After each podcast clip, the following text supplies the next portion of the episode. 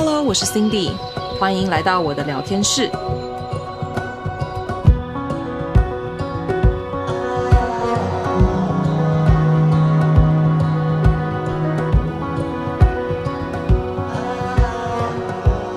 欢迎回到 Cindy 聊天室。那以往呢，我们都注重于在饮食自由啊，或者是拒绝节食，跟食物和平相处，然后不要害怕热量计算啊等等的这些主要的议题。那其实呢，要做到和食物和平共处，其实最重要的关键就是可以去认识到它食物本质的美好。就像我们人和人相处是一样的，当你了解一个人的时候，熟悉一个人的时候，并且可以去欣赏、喜欢这个人，慢慢的，你就可以找到和他美好共处的模式。所以今天呢，比较特别的就是呢，我们邀请到一位曾经在日本担任这个米叉叉，就是轮胎那个牌子。那因为介于他们合合约的关系，我们就叫他米小林，好，不能叫他的全名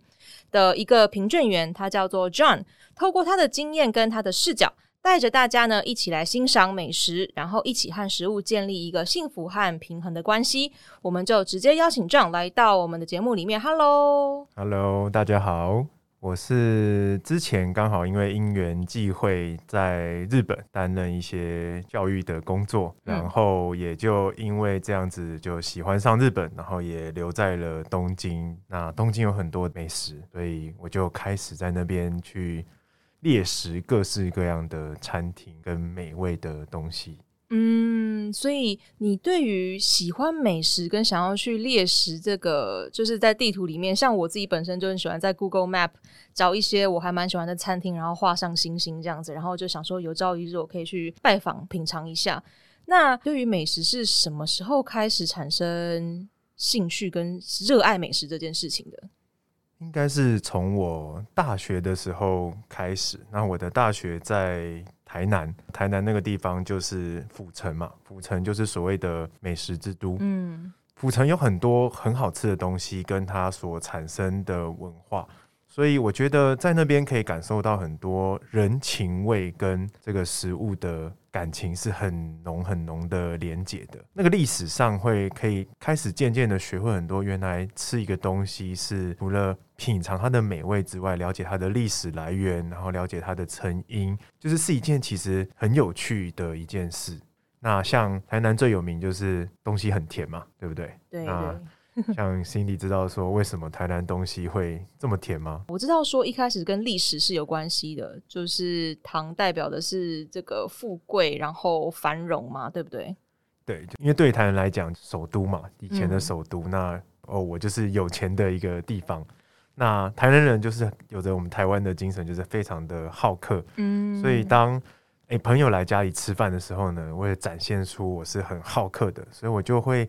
把呃代表刚刚提到的有钱的这件事情，然后放在我的食材里面，所以我就会开始加了一点糖。那渐渐的又怕客人吃不出说哦，我是这么的款待你这位客人，宾至如归的感觉，所以就糖就越加越多，越加越多。那加的很多之后呢，诶，宾客一吃就是哦。感觉到我就是座上宾，我是很重要，因为这么贵重的东西，你竟然让我吃下肚，这样，所以久而久之，台南人就越吃越甜这样子。所以下次可以问一下台南朋友，那个喝饮料都点什么样的糖？我之前去台南的时候，点了一杯无糖的红茶，我喝下去的第一口还是超甜，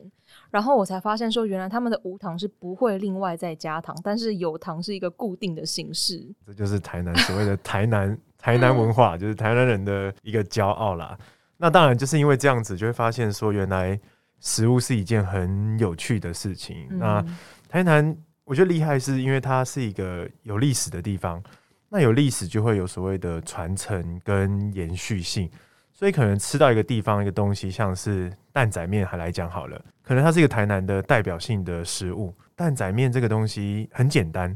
但它却有很多的店家，而且可能已经传承了三十年、五十年，甚至百年。嗯，那你就会去了解说，诶，为什么台南这个地方蛋仔面会这么的有名？然后再来就会发现说，其实蛋仔面在他们那边也是有各自的拥护者，就是可能有人特别爱吃某一间，像这也不是叶配啊，就是什么小公园蛋仔面，它是有一间我非常热爱的一间蛋仔面店这样子。为什么会有不同的拥护者？他们喜欢的那个。点是在不同在哪里啊？我觉得可能在例如呃习惯的是，像我在吃蛋仔面的时候，很注重是它的肉燥嘛。那可能还有就是它的蛋，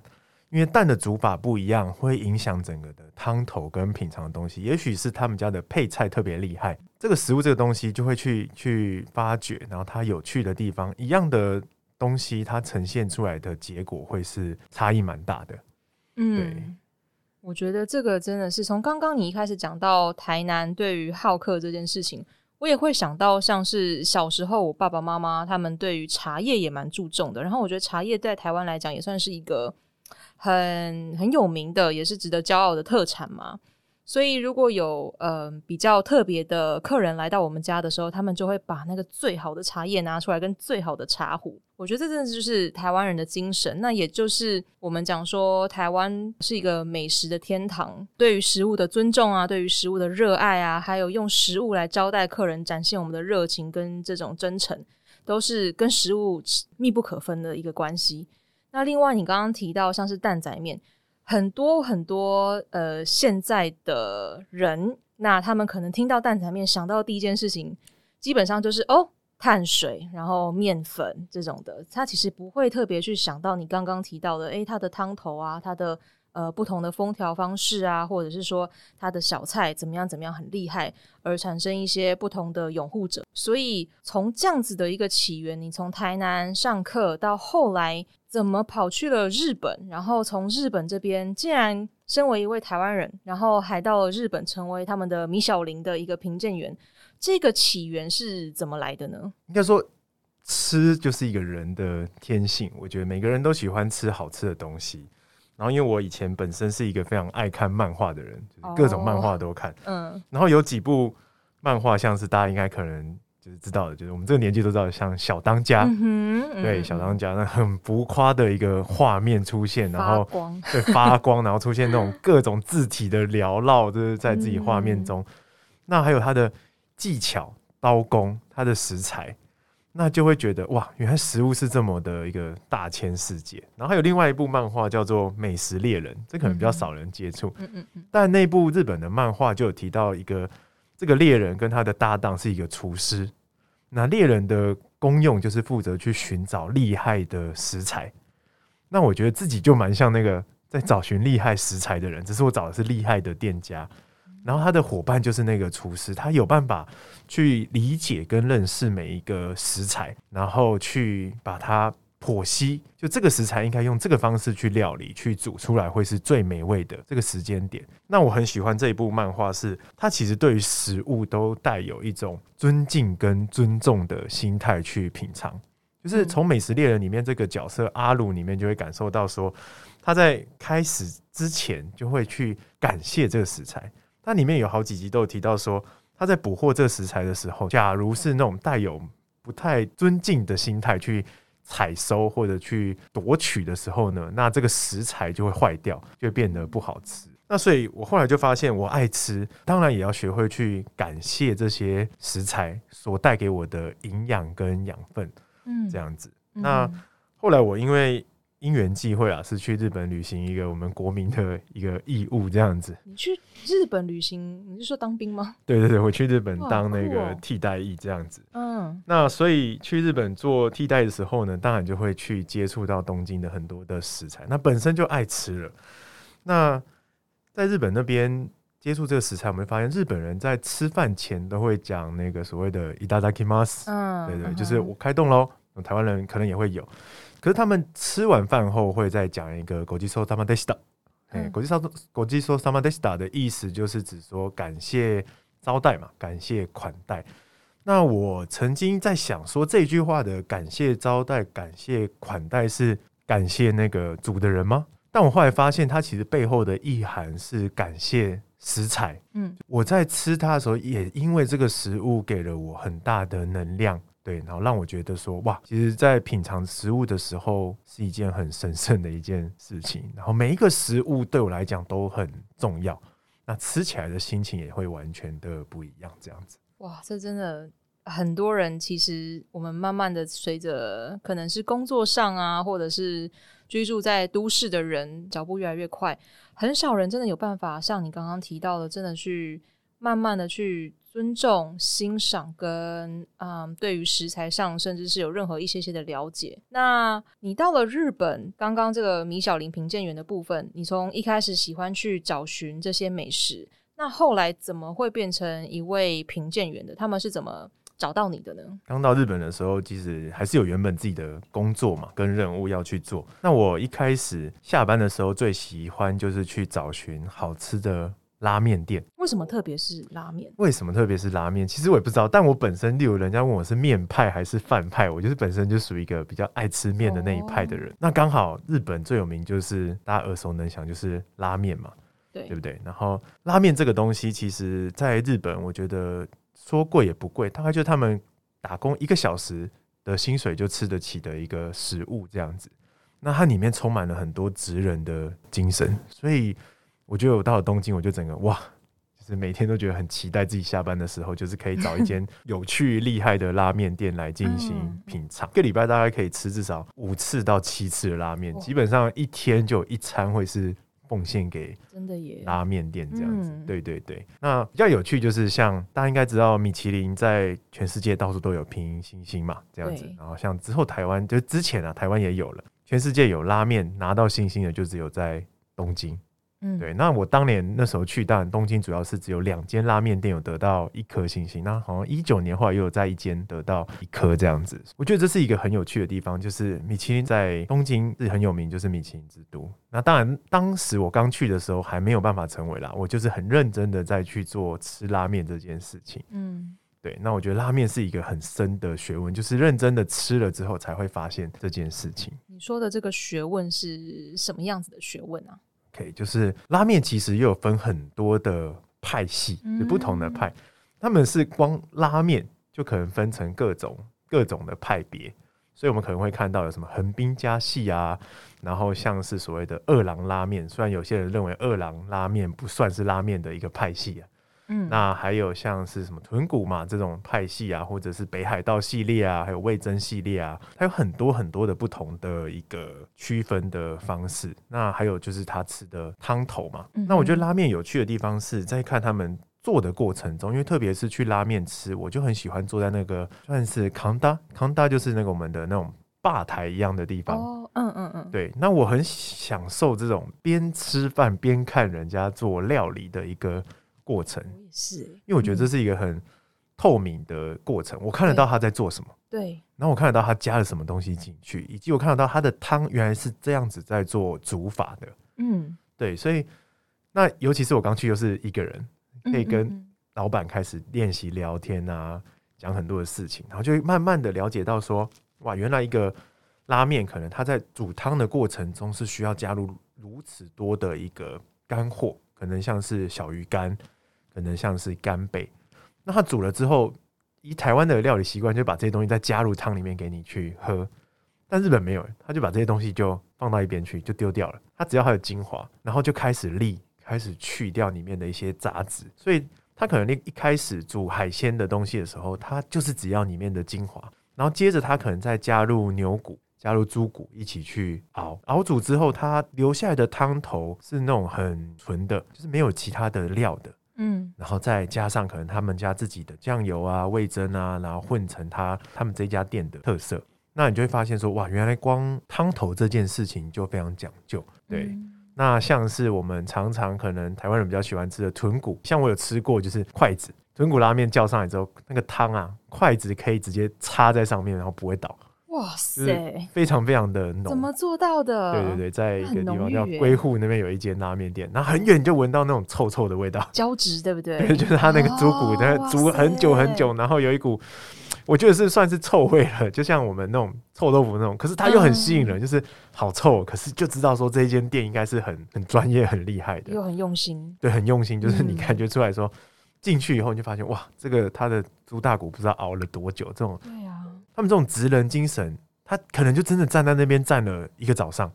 然后休息一下，就在那种很热的环境中继续去烹煮他的拉面。嗯哼，对，然后我就觉得哇，很敬佩。那我在吃的过程中就会很享受这件事情。嗯，然后因为拉面还有很多元素嘛，像汤头之外，就是所谓的烧肉。我们台湾人也很常吃，有一间叫做阿芙利拉面，就是那个柚子拉面这种。对，那那间店很有趣，就是像它的烧肉可能是当场切完之后，有一块烤网，还会放在面前烤给你看。嗯嗯嗯，马上烧给你看，用瓦斯喷枪这样做烧的动作。那它的叉烧就会有多一股那种焦香的味道，然后搭配他们自己认为的那个油度之外，他们就会调整嘛，所以会有名就加一些柚子。柚子的那种切的切片，或者是那种削削成细条状的加进去一起吃，这样子。台湾人蛮爱这种清爽的感觉，他们叫做萨巴利的那种清爽的拉面。像有些地方到了夏天，时代伊伊布古罗这个地方，那它有一些柠檬拉面，切很多的柠檬片加在拉面里面。可能一开始吃会觉得有一点，会不会觉得违和，就是会很奇怪。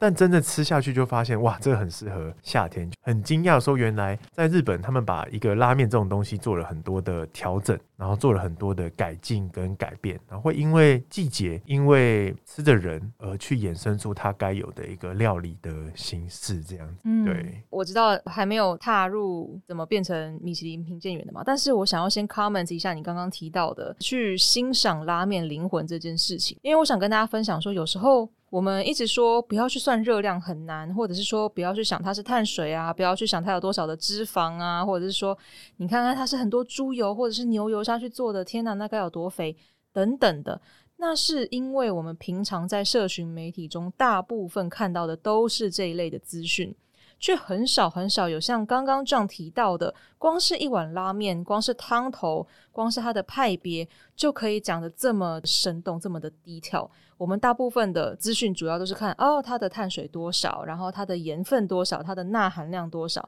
那我们最清楚的就是哦，拉面可能就是很咸这样子。我们很少去注意到食物它的来源跟烹调的过程，还有这整个精神。这个所谓职人他每日每夜一大清早怎么去熬汤的，怎么去严选食材，怎么对于食材的挑选上的尊重等等，这些都是大家可以在。呃，想要崇尚饮食自由这条路上的时候，可以去多多发掘这件事情。我们在看待食物的眼光变了之后，不同了之后，其实你跟食物的关系就会有微妙微妙的转变，就不再是只有看待食物为数字这件事情了。那这种故事啊，有时候可能它就是不够吸睛，因为毕竟这样子的故事到处都是，所以。不能够打中一般人对于恐惧啊、惊讶啊这种可能一下会戳到你的痛点。他说：“哇，天哪，它的钠含量爆表了，所以可能会得到三高，或者是说对于心血管不好等等的。”所以，我们如果今天可以多多以欣赏食物本质为主题的这些，嗯，不管是报章杂志啊，或者是像这样子 podcast 节目啊，或者访谈内容的话，其实呢。都可以减少大家对于食物这种非黑即白的资讯，然后增加了更多的爱跟呃欣赏还有尊重。所以最后呢，是怎么变成一位评鉴员的呢？开始吃久了之后呢，就会渐渐认识一些同好，因为我就爱吃嘛，所以就会加入一些什么拉面同好会啊，然后跟很多当地的外国人、日本人一起去品尝跟闯关这些拉面店。就他们有一个那种拉面集章的概念，嗯，然后也会去认识了一些老板、拉面店老板，因为常常去吃吃久，他会发现说，哇，你这外国人怎么这么爱吃 拉面？这样对他们来讲，其实反而是一个新奇的，就是哎，一个台湾人怎么可以爱吃拉面吃成这样子？嗯，所以因缘际会啊，就刚好有一个朋友就是邀请说，刚好他们有一个拉面的白选，东京每年都会有一个白选的一个公布。嗯那他们就是会有一些评鉴的人会去试吃，他们投票出最厉害的一百间拉面店这样子。我觉得他们评鉴还蛮有趣，就是蛮公平的。除了日本人是给分的人之外，他们也会蛮希望一些外国人来进行给分的。所以，然后我就扮演了其中一位外国人给分的角色，然后加入了这个品尝拉面，然后给拉面分数的一个评鉴人这样子。哦，所以，所以这个就是。米小林还不是还不是，就是当然就是一开始只是要学习怎么吃嘛，那当然就是等于也进入了一个开始怎么去品尝美食，然后评鉴美食的一个算是钥匙吧。就是刚开始进去以后，那开始吃了就会发现说哇，原来吃拉面有很多的细节嘛，然后就会开始去评鉴说，哎，它出餐的速度，它的汤头有没有固定。因为可能不应不应该一间店是我第一天去吃好好吃，但是过了一个礼拜我去吃它又不好吃了。嗯，所以一样是煮拉面，它的师傅的功力就很重要。他每一次、每一周、每一天进的货，他要怎么去衡量这个货煮出来的汤头会尽量一样？那我觉得这就是很重要的一个品鉴的关键。那当然，这都是我后来才慢慢去学，因为他有给一个专门的指引啦，然后会照着他的指引去去做评分。对，然后当然还有凭借着自己的那时候在日本东京吃了这么多的拉面，然后给的一个经验，然后去看它的外观、它的摆盘、它的面条，面条也是一个拉面的一个灵魂。对，有分粗的面或者是细的面，还有它用的面体，然后再又有分 tsukemen，就是沾面或者是汤面。嗯，连吃面配的水，我都要去询问说，哎，为什么日本吃面都要配？冰水，嗯，为什么？应该说，我们常常台湾人都想说，哇，那日本吃任何一家餐厅都给冰水，明明外面是下着大雪，为什么要给冰水？然后有些人说，那拉面的冰水是拿来解腻的这件事，其实应该不能说是解腻，而是它跟我们台南的观念是一样的。以前在日本，冰块取得其实也没有到这么容易。今天一个客人来，那他为了展现他待客之道、诚意，所以他把冰块放进水里面，告诉你说，哦。哦原来我是很感谢、很欢迎你这位客人的，所以这也是他们的一个待客之道。哇，对，所以想到，呃，所以我们去日本吃很多店家有没有都会给冰水？哎，这是他的文化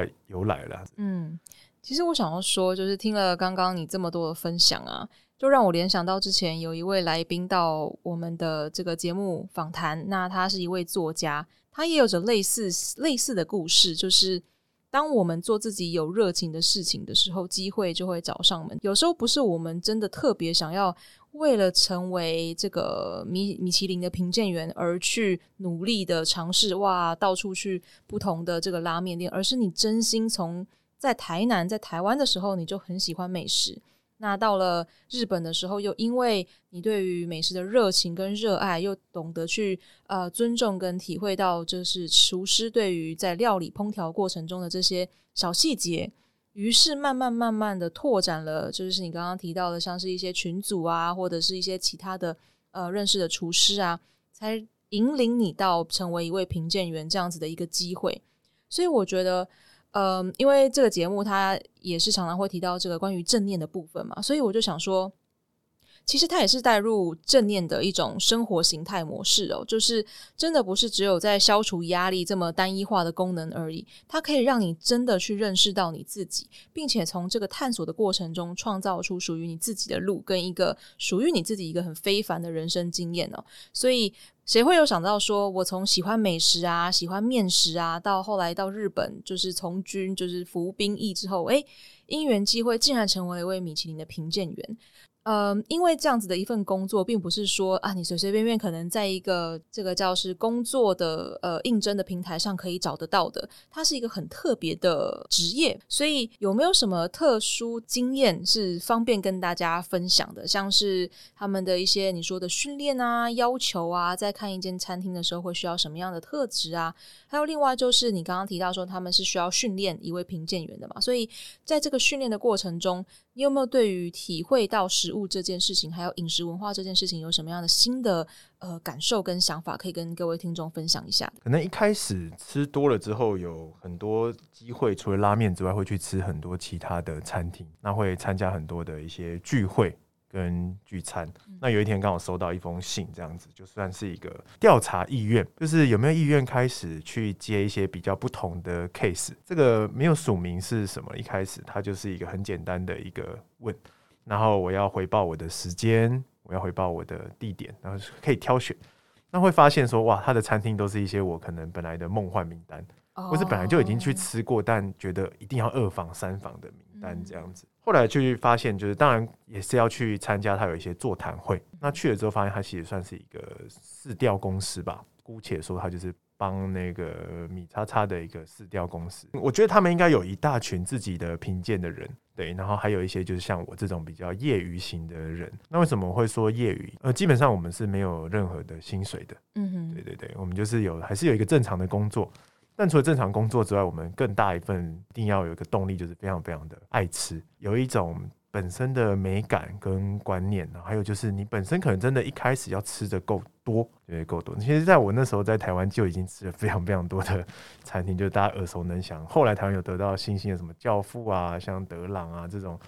一六八那种奇奇怪怪的餐厅，我都那时候都已经吃过了啦。然后当然会提交一些你原本个人有的一个经历跟经验这种东西。那我觉得经历经验这种东西就是慢慢累积。那评价回馈是因为他们有一个版本去填报。就是我吃一间餐厅，可能我要去注意的，他会给你一个练习的机会，所以有好几次一开始我就要去练习练练习说评一些像惠比寿比较有名的一些餐厅这样。那通常在评鉴的一些任务，就像是可能我一进餐厅就会是我开始评分的一个标准，也不是我，就是他们的一个机制里面，我就要开始帮他们评分。所以从带位带我到位置上，大概花了多少时间？然后有没有一些小细节，例如椅子啊、我的衣服啊、外套有没有掉啊？然后在多久上了第一杯水，跟多久把 menu 递上来让我做选择，这些都是很细很细的评分的项目。可能一般人我们吃饭不太会特别去注意啦。嗯，那当然我觉得这个就是一个感受上问题。那当然因为要品鉴，所以要很细的去。审视这些部分，因为他他要很公平的给出他的评分标准，所以他有一个很严谨的每一个细节，像多久把第一道上来，然后第一道上来之后呢，我吃完后我要再赶快记录说他的第二道到底隔了多久，因为可能他很早就要看说，我跟朋友在聊天，那我已经早就吃完了，那吃完后他来收走后，他就要赶快跟里面的厨房里面讲。我们大概会知道说，我们在做内场的时候，特别是一些比较高级的餐厅嘛，嗯，那我们通常不会很早就把菜准备好，会准备好，通常像是那种沙拉类的东西，会提早摆好放着，然后再冰镇起来。嗯嗯。那像一些熟食类的东西，可能就会请外场的人要很认真去看，在收盘后，外场要赶快跟我说，诶，大概几分钟后要准备好下一道的料理。这时候内场的分工合作就非常非常的重要，这也可以看得出一间餐厅它的用心程度这样子。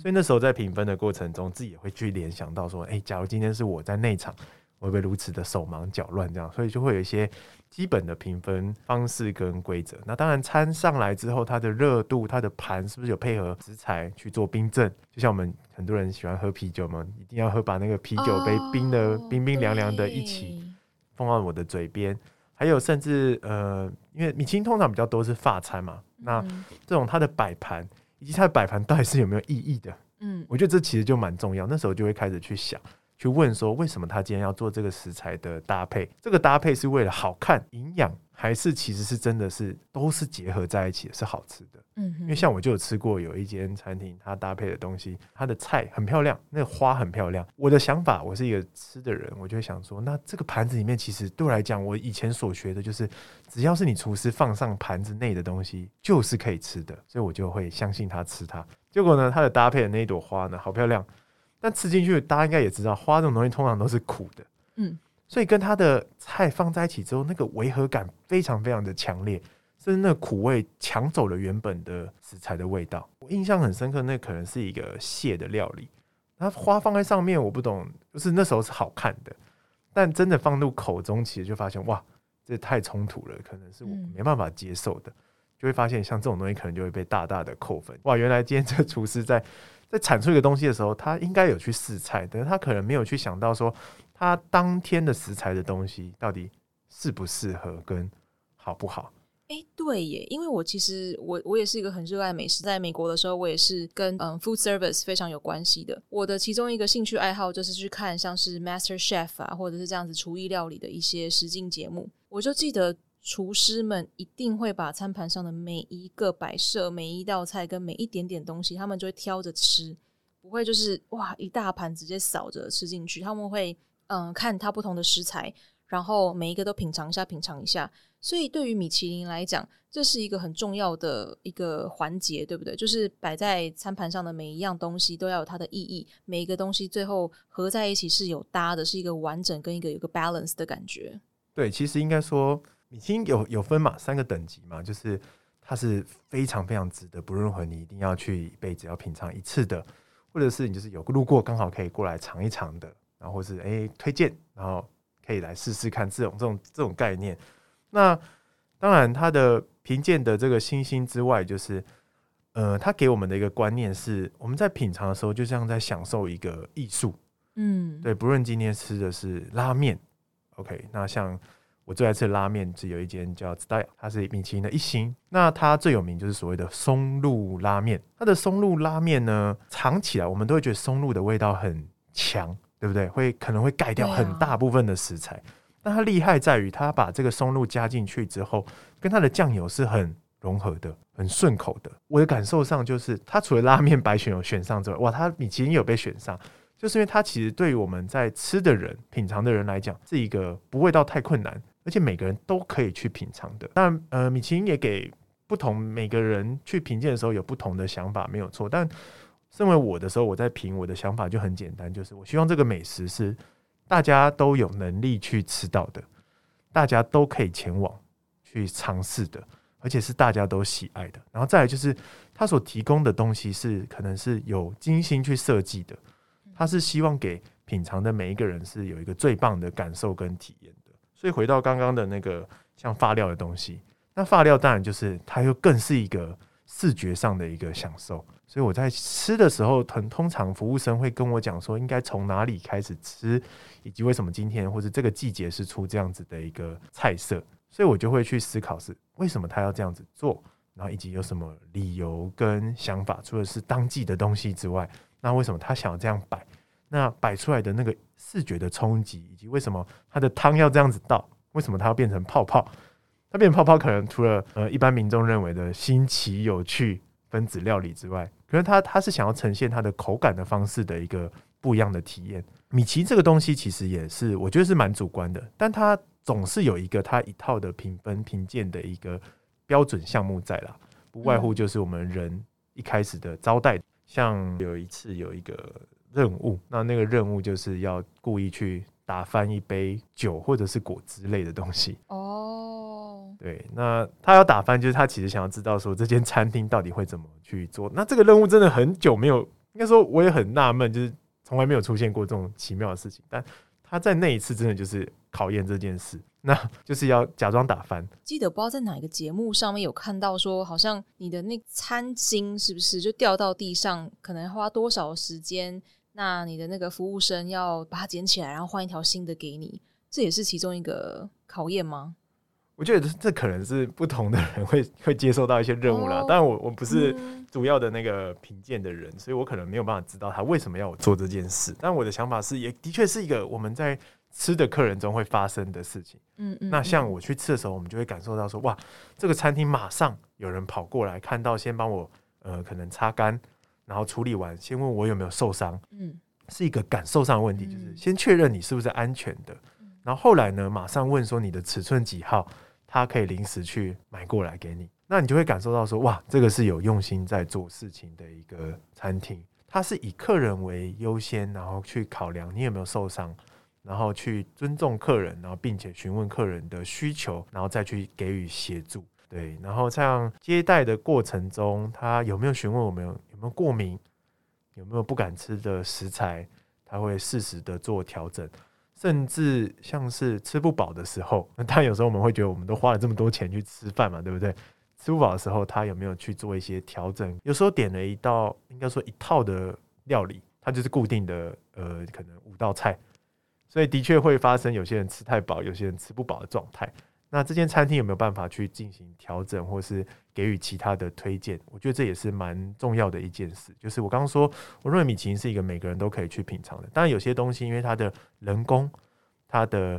食材，加上它的环境、它的费用，当然会是我觉得是理所当然的会贵，这是无可厚非的。当我们努力的存了钱，然后去品尝一道，想就像我们会花很多的钱去听演唱会。去享受那个声光，享受那个艺人一样。那对我来讲，食物就是像这样，我愿意花很多的钱去享受一场很棒的表演。那这个表演，我觉得这就是米其林给我的一个米叉叉了，米叉叉给我的一个态度。对啊，我正想要问你，我想说，你不是说不能讲吗？你已经讲好多次他的。没关系，因为我觉得我其实也算是，我不能算是一个那时候那边的定位，就是其实是一个比较属于评鉴者下的一个评鉴者，哦，因为他们有一些专职的评鉴员。但除了专职外，他们可能要在世界各地去飞。但因为东京本身已经够多的餐厅，所以他们还是需要有一定的人去帮他们挑出一些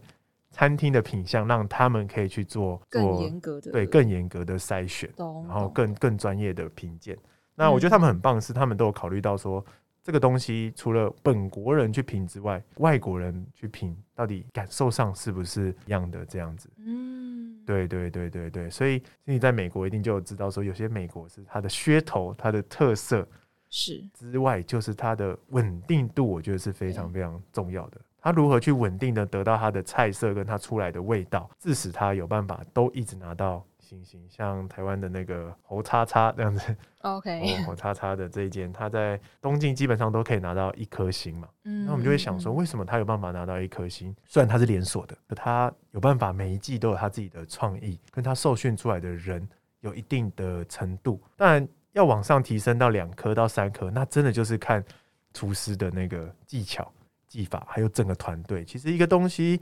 它要组合成一个很很美妙的，就像一场演唱会一样。除了歌手之外，舞台灯光，然后他的衣服、服装，还有音响设备，这些东西都要凑得刚刚好，才会是一个很完美的表演。当然还要有观众。所以今天这个餐厅出了这些东西，除了厨师厉害之外，它的食材啊、它的环境啊、它的摆设摆盘啊，甚至它的背景音乐啊、它的桌具啊，还有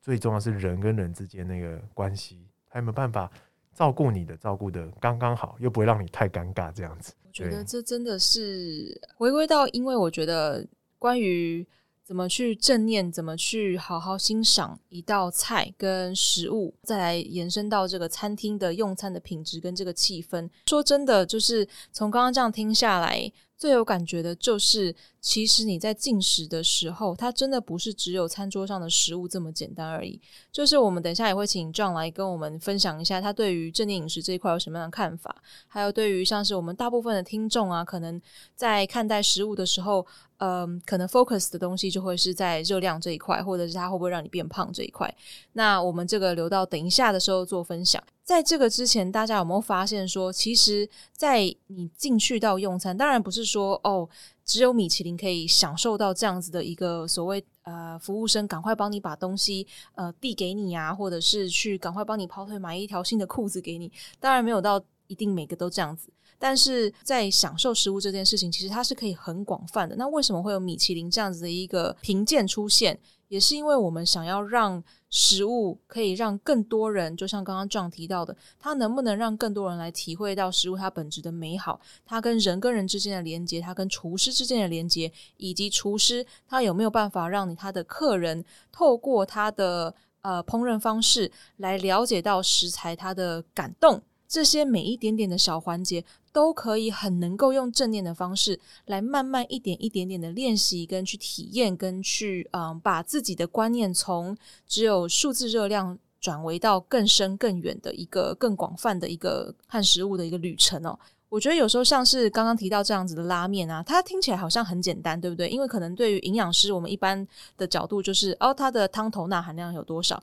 它的面粉大概几公克，所以那这样子换算出来的话，它的碳水有多少？那再来可能加一些蛋白质，加一些呃脂肪，然后去熬汤头等等，好像就这样子讲完了。可是我们刚刚这么多的时间，其实一点都没有提到所谓的数字热量，所谓的碳水化合物，而是这样子其实看似很简单的料理。我们如果只是单纯用汤头、用肉类、用蛋，然后用面去分析的话，好像很简单。但其实那个烹饪出来的用心，还有对于食物的尊重跟热爱，制造出来这个料理就能够。被很多人去发现、喜欢，甚至去很认真的去品尝，最后甚至还有像这样子米其林评鉴员的，呃，去分析这样子的这个食材等等的，他们去烹饪的一个过程。所以，如果我们愿意去慢下来，以正念的方式来看待进食跟所有摆在你餐桌上的食物这件事情的时候，你的脑袋里面其实会充满的是很多敬畏感，然后还有感谢、感恩跟兴奋，还有幸福。